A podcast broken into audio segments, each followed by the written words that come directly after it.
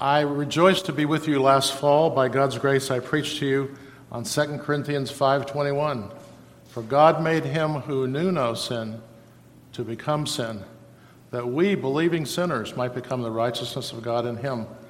Then a couple of weeks later, I preached to you on first excuse me, on Hebrews 10:14. By a single offering, he has perfected for all time those he is making holy. And so I wanted to, and I went through the different ramifications of understanding that being justified by faith alone in Christ alone is a tremendous blessing that affects all of your life, from death and life, heartaches, trials, you name it. And if you don't get that straight, you're going to struggle. Well, by God's grace, I hope that we got a lot of that. Today, uh, we're in different circumstances. Um, March 6th, I had my left hip replaced. And so, for those of you who don't believe that, um, I, I, understand you have a meeting afterwards. I was going to do um, cartwheels here to show you my hip, but I won't since you have a meeting. But for those of you who'd like to stay after. Um, but that was a great blessing. I'm so much more spry and can walk and not have any pain, and it's a great blessing. And your church has undergone uh, a change too, and I'm, I grieve with you. There was a something of a tremor in North Johnson County, where I live in southern Mansfield. Some called it an earthquake. Some of you might thought that God fell off his throne and was not aware of what's going on in your church. That's not true. Today we're going to look at three things in the passage before us in Romans 8 28, 29, and 30. We're going to look at God's sovereign and eternal purpose, that God has a purpose, God has a plan. In fact, it was jolting for me several years ago to read in Dr. Martyn Lloyd-Jones' treatment of Habakkuk when I was going through a very hard time. And I was reading it out loud to my wife, and Dr. Lloyd-Jones said, God has an eternal purpose, an eternal plan. And thank God that it includes you, but it's not about you. And I needed that that day. I needed to be reminded that I was safe under God's wings, but what He was doing was not focused or centered on me. He had bigger issues, but thankfully I was included in His bigger issues. So, the first thing we're going to look at is God's eternal sovereign plan. Second of all, we're going to look at God's eternal sovereign predestination. What does He predestinate, predestinate us to? Some people are afraid of the word predestination. We'll, I think we'll see very easily it's not something we should be afraid of or even uh, to, to resist or reject. And third, we're going to look at God's sovereign eternal providence. Every detail of every one of our lives has been sovereignly worked out. God's not fumbling around trying to figure out what to do next. He knows perfectly well all the circumstances that will make for your getting to glory, that will make for your sanctification and His glory. Let's pray. Our Father and our God, you are the great God, and we are your people by grace. There was a time when we were not your people. There was a time when we loved this world only slightly less than we loved ourselves. And we thought the world revolved around us. Graciously, you showed us that we are not the center of the universe, that we aren't the greatest thing, and there is a God, and it's not us. And in doing that, you humbled us and showed us our absolute need of salvation, and that salvation couldn't be found in anything that we could do, but only in your Son come from heaven, the Lord Jesus Christ. God became a man. As C.S. Lewis said, it's the greatest miracle in the history of the world. God became a man and lived a perfect life and died a sacrificial, atoning death, that all who trust in him might have forgiveness of sins, full pardon, complete forgiveness, new life in Christ, adoption as sons and daughters. Would you hear our prayer for Christ's sake? Would you bless us during this time? We're at a confusing, grieving, angered, frustrating time. Would you help us to see the truth of your word and to apply it to our situations? We pray in Jesus' name. Amen. I can remember when I became a Christian, and I told you last time it was in 1969, and I made the joke that the Earth's crust had just hardened so you could walk on it. For those of you who have never heard of 1969, the olden days. And I can remember about nine months into being a Christian, I started having a couple of problems. And the first thing that came into my mind, and I tend to think in images and pictures, I was thinking, Let's see, what would a fighter pilot do if he knew that a missile was coming toward his plane? Well, he'd go into evasive maneuvers. And so that was my strategy for dealing with problems. There was no problem that I could not evade or get away from or do something. Only that didn't work. The problem was still there, and I still had to face it. And I began to see early on that my understanding of how things should go was not going to be God's way of how things should go. And the way I thought was the way everybody else thinks. Most of them, my problems I could probably handle, but there's some, if I can't handle them, then I'll have to evade them or avoid them. But God says, I'm going to bring problems into your life that are handpicked for you, for your family, for this congregation, and that no, you can't avoid them because I will bring them to you. You will see to that. And you must trust me to work through them. I had to learn to trust God in these hard circumstances that I wanted to evade at all costs. Because if you would have asked me, if God had asked my counsel, a lot of those things were no fun and they were miserable. And I told him he shouldn't give them to me, and he chose to give them to me anyway.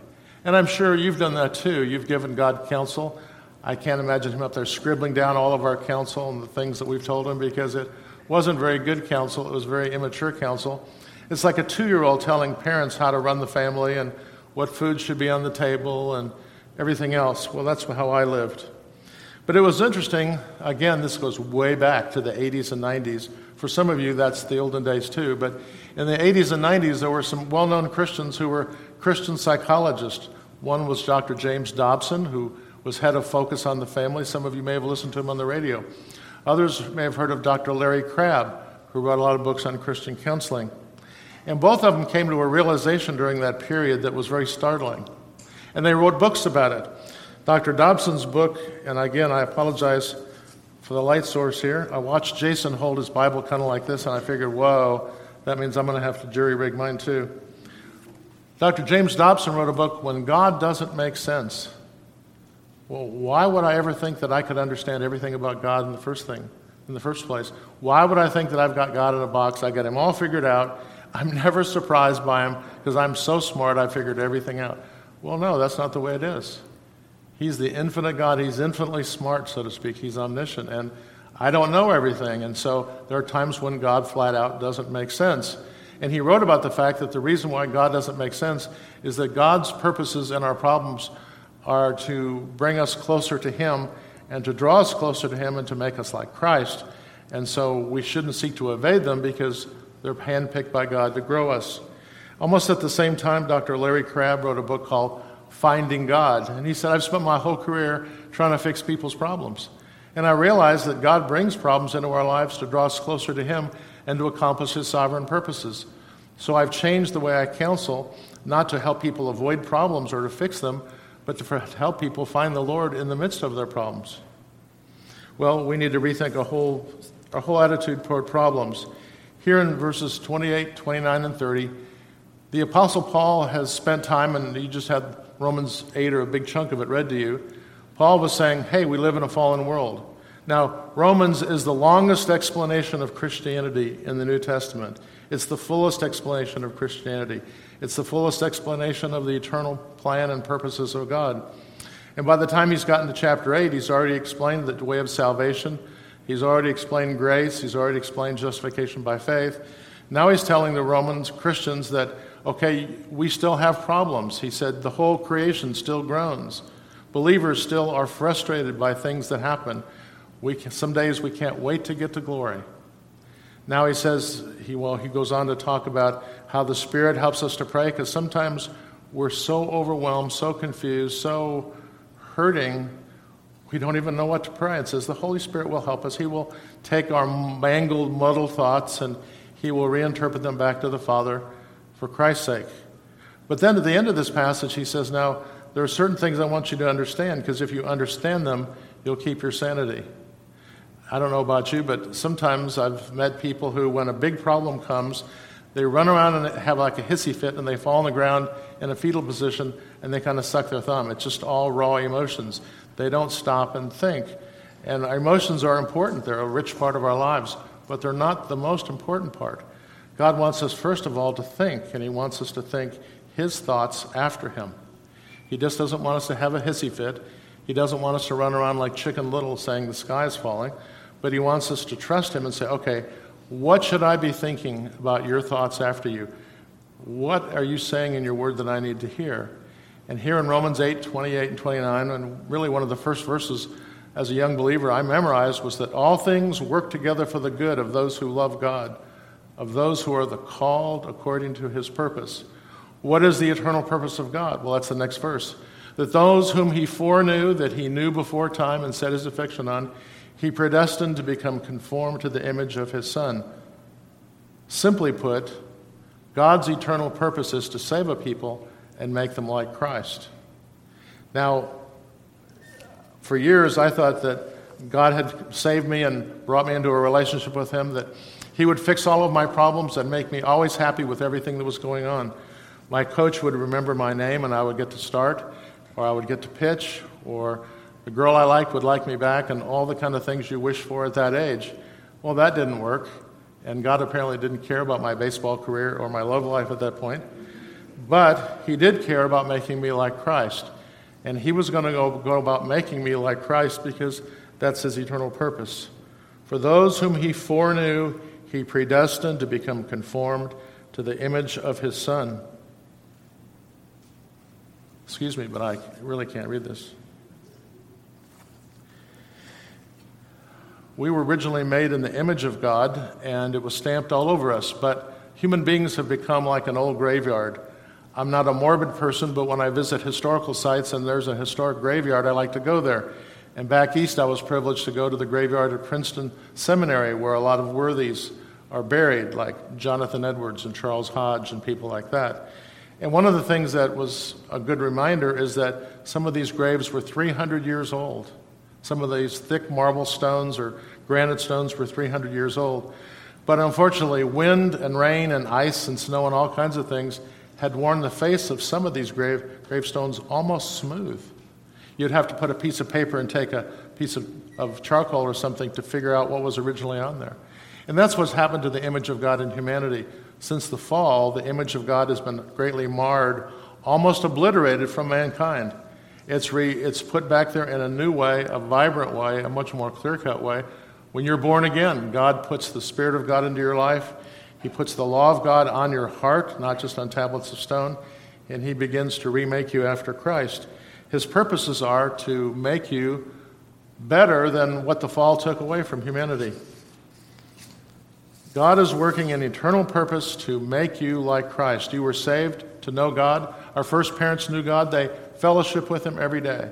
And as soon as the fall came, they hid from him in the bushes, which you think, how childish can you be? You know, little kids do something and they hide.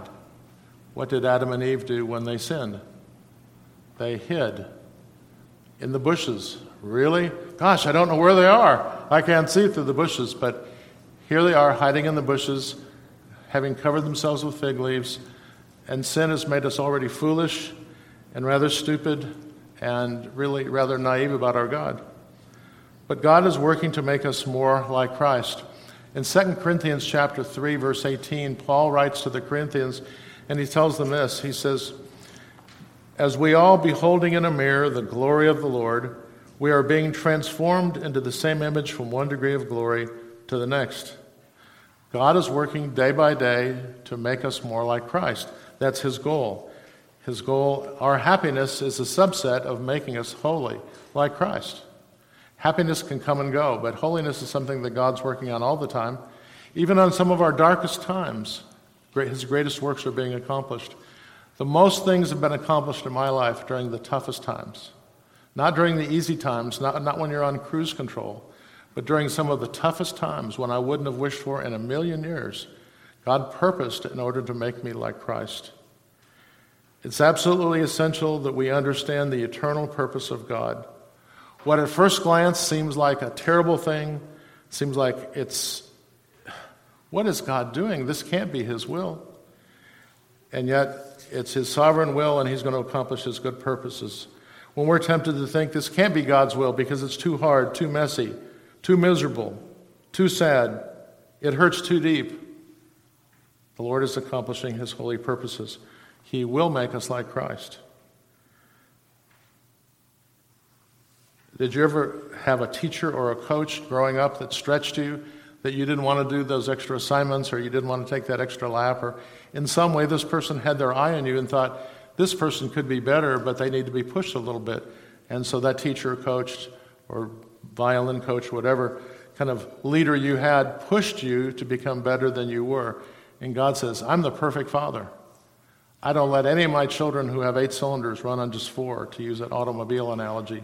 I will see to it that you grow and you grow up and you become mature in Christ.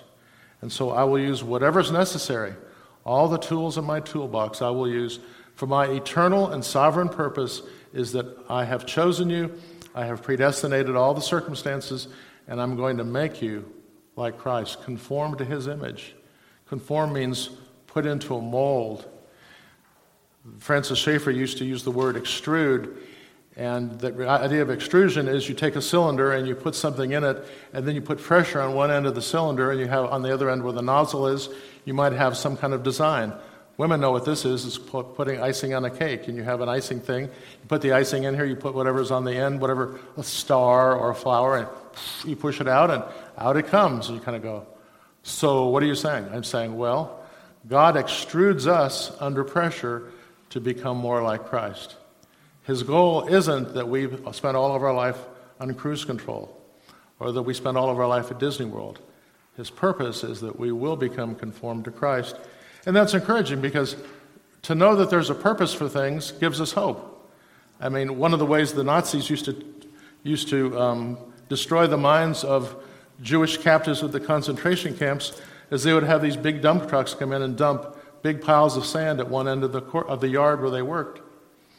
They would have the, the, the men take shovels and they would have handheld, like big wheelbarrows, and they'd take the sand and put it in the wheelbarrow and they'd run it down to the other end of the concentration camp and dump it. And when, when they'd done all that, then they go down and take all these piles of sand they just put there and put them in wheelbarrows and take them back to the other end. And then we keep doing that day after day after day until men lost their minds or lost their will to live. It was senseless. Why are we doing this? They're just trying to kill us. Well, sometimes you can feel like, God, you're trying to kill me. What was it that Job said at the bottom of the barrel of pain, so to speak? He cried out to the Lord and said, Even if you kill me, I will still love you. Though he slay me, yet will I hope in him. And so there are times when, in the midst of our hard times, when we're looking up from the bottom, having broken clear through, that God has a purpose. I can't see how this is aiding that purpose, but I want to believe my God. I don't want to believe how I feel. I don't want to believe how I process circumstances, because our process, our way of processing, can be all off. Have you ever analyzed something and got it wrong? Sure. If you've been alive more, more than five weeks, you've analyzed things and got them wrong. And so often we analyze well, this would be best for me. Why doesn't God give this to me? Or why doesn't God take this away from me? Because He's processed it, and this is the better answer for you.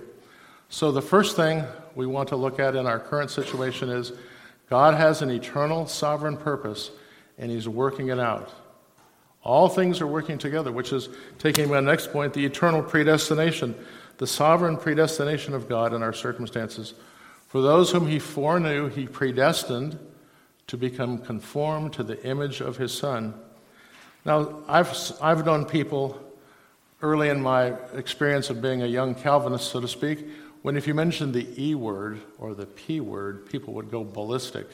Their veins in their neck would bulge, the veins on the side of their head would bulge, their face would turn red, and they'd yell at you. It's really hard to dialogue and have a conversation with people who are yelling at you over the E word and the P word. Some of you may have had that same experience. Some of you may have done that to others before the Lord graciously opened your eyes. Predestination. Oh, I don't believe that's true. We're just, we'd all be just a bunch of robots. I'm curious. Uh, I've taken a poll for years, and I've, so far it's 100%. How many of you are so obedient, so incredibly careful and conscientious that you never rebel, never do your own thing? You're just always a slave to the will of God. Would all of you please stand up? Let the tape note that no one's standing up. And people who say, well, if predestination is true, you become a robot, they don't know Christian experience and they don't know our God. Certainly, the sovereignty of God and human responsibility are both taught. And how they come together, I don't know. Spurgeon had the clever remark you don't reconcile friends, you just get along with both of them. And the Bible teaches both, and I don't worry about it. But the eternal predestination of God. God purposed to save us, He purposed to save us to become like Christ. He purposed all this so that we would know Him as Jesus knows Him. You know, one of the things about John's gospel I like is in John's gospel, John, so to speak, takes the curtain and pulls it back and say, would you like to know what's going on in the Godhead before Jesus came to earth? And so John's gospel says this is the kind of stuff that's going on before Jesus came to earth. The Lamb who was slain before the foundation of the world, the Lamb who was sent here on an errand of mercy. This third point, predestined, is the choosing of God beforehand to guarantee all the details that would work out your salvation. God has already chosen beforehand all the details that will work out for your salvation, work out for your own good. To predestine means to mark off beforehand, to mark off and to choose. You know, I can't believe that people get upset about God, about the doctrine of predestination. Think about it. Let's say you're going on a trip this summer on vacation, or you've been on a vacation before. Did you say, Well, I got a credit card and a full tank of gas, and we'll let the Spirit lead, and we'll just take off and see where the car goes? and you went around the block eight times and came home frustrated. I mean, nobody goes on vacation that way. I mean, that's ludicrous. It's not even a great illustration, but it does work. But the point is this if we think things through, okay, where are we going to stop? You know, whether it was the old days when you had a AAA TripTik or the new days you punch in your GPS where you want to go, it says, well, you can stop here, there's gas stations here, there's restaurants here, there's an amusement park here, here's all the things between here and where you say you want to go. It tells you what to do and you can plan ahead. You don't just wing it. We're all not closet charismatics as the Spirit leads and kind of leading an undisciplined, unfocused life, but rather we plan things out. Is it okay for the sovereign, Almighty God to handpick all the details that would make for your salvation and your sanctification to make you like Christ? That's exactly what predestination means. God's already chosen everything that would make for your best interest, that would make sure that you make it to glory. I like the way that J.C. Ryle, the 19th century English uh, Reformed author and preacher, said Every single molecule in the universe is working according to God's sovereign plan to get you to heaven. Every single molecule in the universe is working to get you to heaven. And that's encouraging. Everything serves God's purposes. Everything. And those whom he predestined, he also called. And those whom he called, he also justified. And those whom he justified, he also glorified. The Bible says that you're already as good as in heaven. Because in verse 30 it says that in predestinating you to become conformed to the image of his son, he's laid out all the details and he's made sure that you're going to make it. He called you, he justified you, and it says here, He glorified you. Now it's in the past tense in the same way as the other ones. You, you, he predestinated you before time. In time, He called you. In time, He justified you. And it says, He's glorified you. Because salvation is up to our God, not up to us, it's a done deal that you're going to make it to heaven. Not because you're the brightest bulb in God's pack, not because you're the most disciplined Christian, not because you're the, you read more Bible verses than everybody else, but God Himself will see to it that you make it to heaven. He's predestined all the details on the trip. He's marked it out so that what's best for you. Now, it was a realization for me that all of our paths are not the same in the sense that God has had my wife and I on a path over the years. And looking back over the years of our marriage, we were married in 1972. We were only six, but we were very mature. No, um, no, we've been married a long time 46 years in September. Now, God has worked out his sovereign purposes in our lives. It hasn't been exactly the same journey you're on, but he is making us like Christ. He is seeing to it that we will get to glory. He's marked out all the details, the ones I would have never chosen in a thousand years, and the ones that I were the ones that I was eager to accept. He's marked it all off, and he's doing the same for you. If there had been a better plan for your life, God would have had you on that other plan. If there had been a better path for your life, God would have had you on that other path. He's marked it all off. Even your stumblings and your fumblings, your mistakes, your sins, your errors of judgment. God was not caught off guard. He wasn't going, Whoa, never thought about that. How am I going to make it up for this knucklehead? Never a problem.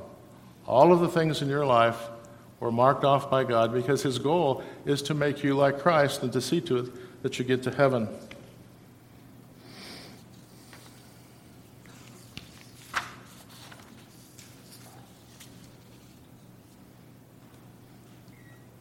I apologize again the fact I can't see my own notes, but um, I, I do know my own message, so we'll move on to my third point. God has an eternal purpose, and He's going to fulfill that purpose. You're going to be saved to, to be conformed to the image of His Son. He will take you to heaven with the moral image of Christ. You're not going to physically look like Christ, but morally you will be like Christ. He has an eternal sovereign predestination at work. He's working out all the details of your life. He's choosing what's best for you. And finally, close to that is the eternal sovereign providence of God in our circumstances. You may be listening to what I'm saying, and the question is will you believe it? Do you believe it? You're saying, God, I, I believe your word is true. I believe you're bigger and smarter and wiser and better and gooder than I am. And so I trust you. You can say that. He's, well, I don't know. The jury's still out. If you're of the mindset right now, the jury's still out, then you have a real problem.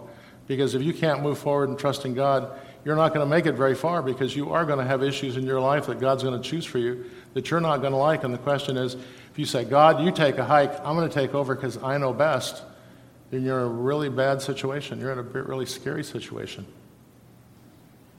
The providence of God accomplishes God's eternal purpose by making me like Christ. And that means to work out all the circumstances, hard and soft, good and bad. Romans 8:28. All things work together for the good. It doesn't say they are good, but all things work together for the good. Evil things happen to Christians. Evil things happen to you and to me. Wicked things, sinful things. And we don't want to look too pious because we do them to other people sometimes. We sin against other people. How can our God possibly work through this? All things work together for the good.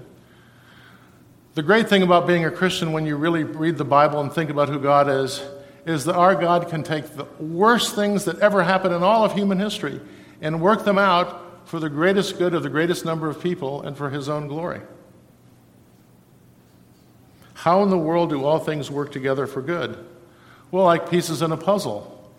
You know, some people like to work puzzles. I'm not one because I like projects you can nail in a weekend, not something that takes six or eight weeks or six or eight months and one piece at a time you put it there. But if you're a puzzle worker, you can imagine uh, one of my heroes was Ron Dunn, who pastored MacArthur Boulevard Baptist Church in Irving, Texas for many years and was a great Christian man and preacher and leader. And he talked about he and his wife had one of those humongous puzzles that, that you spend weeks and months on. And they got it all put together finally, and they were one piece missing. And you may go, that's my life. I knew it. There's a piece, there's a piece missing. And it may work out for, for Ron and Kate, and um, is what was his wife named Kate? Kay. Ron and Kay Dunn, they missed a piece of their puzzle. There are no puzzle, pieces of the puzzle missing in terms of God's way of building your life. He knows exactly what He's doing. Didn't forget anything, didn't overlook anything. Nothing came along that was too strong for him, so he had to give it up. Everything's working out. The word providence means comes from the Latin provideo, to see beforehand and make the necessary plans. To see beforehand. Take Exhibit A, who, after the Lord Jesus Christ, the greatest example of the sovereignty of God and our providence is Joseph in the Old Testament. And if you haven't read Genesis recently, let me give you the short version. He's the favored son of his father. His other brothers are jealous. They become so jealous they hate him. They decide they're going to fake his death or kill him. But they said, you know, if we fake his death and sell him to the Amalekite slave traders, we'll make money off him and we're rid of him. So it's a twofer. We get rid of the guy and we make money. So they fake his death. They tell his father that he was killed by wild animals. They've sold him to Amalekite slave traders after they had dropped, had, had dropped him in a pit and spent some time debating what to do with him, and he got to listen overhear some of their debate about what to do with him. If you've ever seen the movie about Joseph, it's a very moving scene because he's crying out to them from the bottom of this pit, and they could care less. They just want to get rid of him. That's ugly. And then he's sold to these Amalekite slave traders. Whether Amalekites or whoever, or Americans or whoever the slave traders were, they're not known for being gracious. And he's taken to Egypt. And he's sold into slavery to an Egyptian. And ancient records show that the Egyptians despised the Hebrews. They wouldn't eat with Hebrews, they wouldn't socialize with Hebrews. And if Hebrews worked for them, they were only slaves and lived out in the slave quarters. But somehow Potiphar, this high ranking Egyptian official, saw something in Joseph and took him and bought him as a slave, and then brought him into his house and let him eat at his table and treated him like a son. That's amazing. But then Potiphar's wife had designs on him, and he wouldn't uh, deny his God and despise his master by committing adultery with Potiphar's wife. So he spurned her, and she was viciously angry that he would have nothing to do with her. So she, she created a story that he had come onto her and attacked her and told her husband what he had tried to do. And so her husband had no choice but to have him arrested and put in jail. And, you know, no jail is ever fun, but I'm not sure that jails a, a thousand years BC were fun places to be in Egypt, particularly if you were a Hebrew. And here he is in, in, this, in this prison. But in God's providence, he just happens to meet a baker and a cupbearer, and they uh, one of them gets out and tells the king or the Pharaoh about Joseph and his ability to read dreams and brings Joseph out, and Joseph interprets the reality of the dream and saves the day for the Egyptian empire, and he's made prime minister of Egypt. That's the short version. Took what, two minutes? That was 17 years of his life. He was 14 when he was sold into slavery. 14.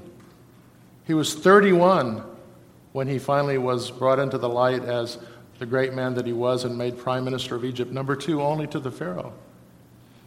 17 years. I can remember preaching through Genesis like it was yesterday and, and grieving over what it would be like to go through 17 years of misery like that and to be mistreated, misunderstood, despised, cut off from your family. Your own family sold you into slavery. Your own family wanted you dead and gone. Your father thinking you're dead being a member of a despised race in a foreign country. God has his purposes. Now, let me give you some verses to think about. If you look at Genesis chapter 45, or take my word, Joseph reveals himself to his brothers, one of the more poignant scenes in the whole Bible. They didn't recognize him. The Egyptians wore different clothes. They hadn't seen their brother in 17 years.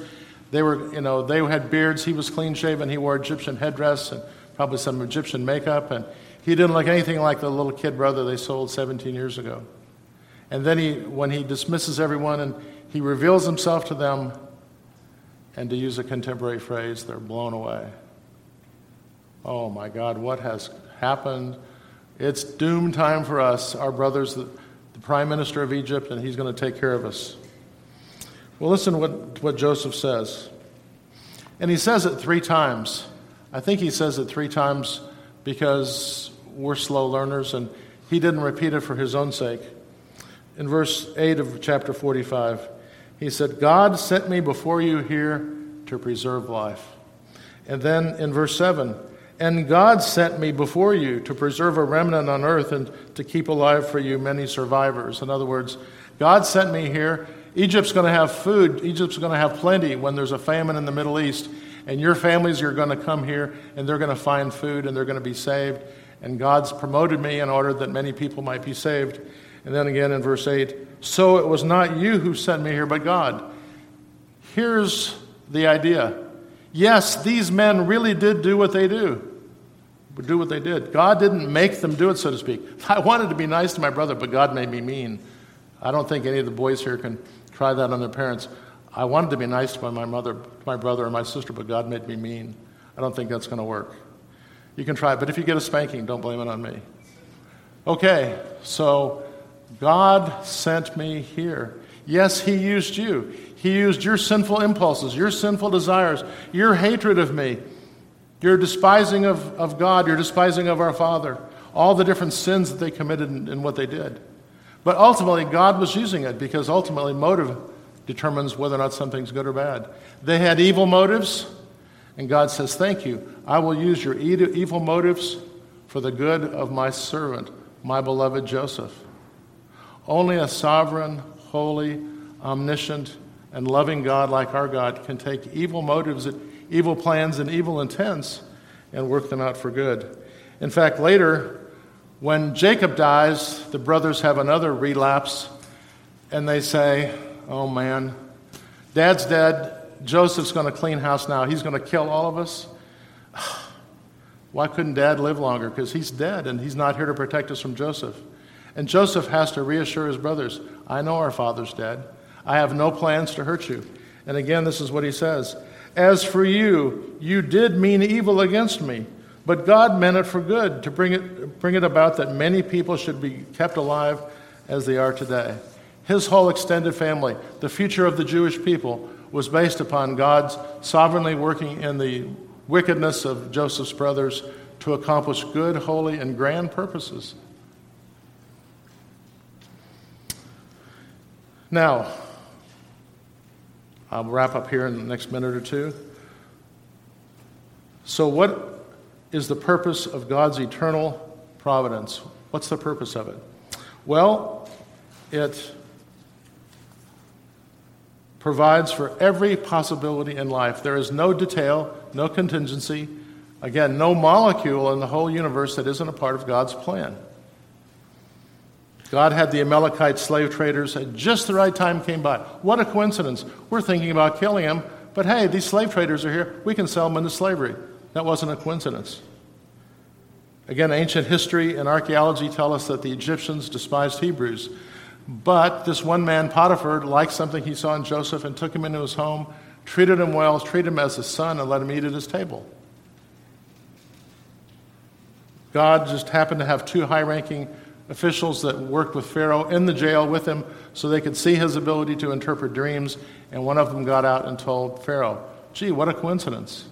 There are no coincidences. God knows what he's doing. But not only does it provide for every eventuality in life, it protects you from every enemy of your life.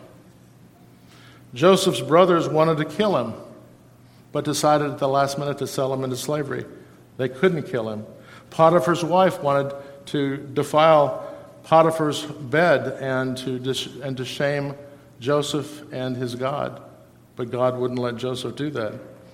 The Egyptian person that was prison that was meant to punish Joseph became a place where it was from the prison to the palace. Joseph's enemies could not destroy him. Our sovereign God makes his enemies, makes your enemies and my enemies into tools. Even Satan can't hurt us and can't touch us unless God gives him sovereign approval. Go back and read the first two chapters of the book of Job. Excuse me, Satan has to ask God permission to do anything to Job. And God says, You can do this much, but no farther. And that's exactly, Satan goes right to the end of that limitation. And Joseph, excuse me, and Job does not give up his faith in God, does not curse God, does not defile God's name. And finally, Satan says, skin for skin. He's not stupid. I mean, you pay well, he serves you, you treat him well. You take away, okay, we've taken away his kids, we've taken away his livelihood, we've taken away just about everything. Let me touch his body, and he'll curse you to your face. God says, I know what I'm doing. Do as much as you want to, but you can't take his life. And Job is struck with these painful boils all over his body, and he's in misery. He's scraping his skin with broken clay pots for some kind of measure and sitting in ashes, and it's a miserable scene. Even if he kills me, yet will I hope in him. He does not curse God. And at the end, God blessed him with double of everything he had before. One person said, Yeah, but he lost his 10 kids in that terrible tornado. Yes, but they were believers and they went to heaven and he got to keep them and he got 10 more on top of them. So 10 of them you had to wait to see until you got to heaven and you got 10 more to replace them. God's no man's debtor. What's the greatest calamity that's ever happened in the history of the world? What's the worst sin? And we usually think things are bad by we tout up the numbers. Well, six million Jews and 11 million African Americans were shipped from Africa over to the States, and how many people died in the Gulag and the Soviet Union, and we tout up numbers, and so we think how, the bigger the numbers, the worse it is. But we all are sinners, even children are sinners. Who's the only sinless person ever to walk this planet? The Lord Jesus Christ. The greatest crime against humanity ever committed was the kangaroo court trial and execution of our Lord Jesus Christ, the only sinless person ever to walk this planet. And yet, our sovereign God can take the worst thing that ever happened, arguably, and make it into the greatest source of good for the greatest number of people. We think too often, like the devil, that God cannot triumph in weakness. God cannot triumph when things seems to go bad. What did the disciples think when Jesus Christ was taken to the cross? This is terrible. All of our plans, we thought he was Mr. Big, we thought he was the Messiah. It's all coming crashing down. Yes, he was the Messiah. But he wasn't a Messiah who was going to be a political leader. He wasn't going to stand around like some general with his foot on the neck of his enemies. He's going to be a suffering Savior, and he's going to save by weakness, so to speak. He is going to become he's going to become a suffering servant. He's going to become a sacrificial lamb. And the sins of all of his people for all time will be placed on him. So in our economy, we think it was a failure.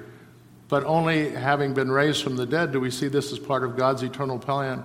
The foolishness of God is wiser than the wisdom of man. The weakness of God is stronger than the strength of man. Our God can take everything that happens and work it for your good and His glory.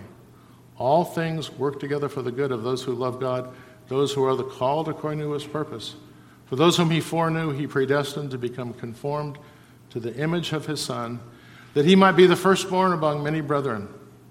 That's his purposes today. That's his purposes for you every day until you get to glory. Let's pray. Our Father and our God, we thank you that we serve a real God, not a pretend God, not a God like us, but a little bit bigger, but the real God, the sovereign God, the omniscient, all knowing God, the omnipotent, all powerful God the loving God who would give his own Son for us, the holy, holy, holy God who never makes moral errors and never does anything sinful. We thank you that you are in control of our lives, you're in control of this church, you're in control of all that happens to all of your people, and you're accomplishing your holy purposes. We thank you by faith and ask that you would help us to believe what your word says and not what circumstances seem to be like or what appear to be like, and not how our fallen human minds might process them, but according to what your word says, for it is the truest thing we will ever know. Help us to trust you, we pray. In Christ's name, amen.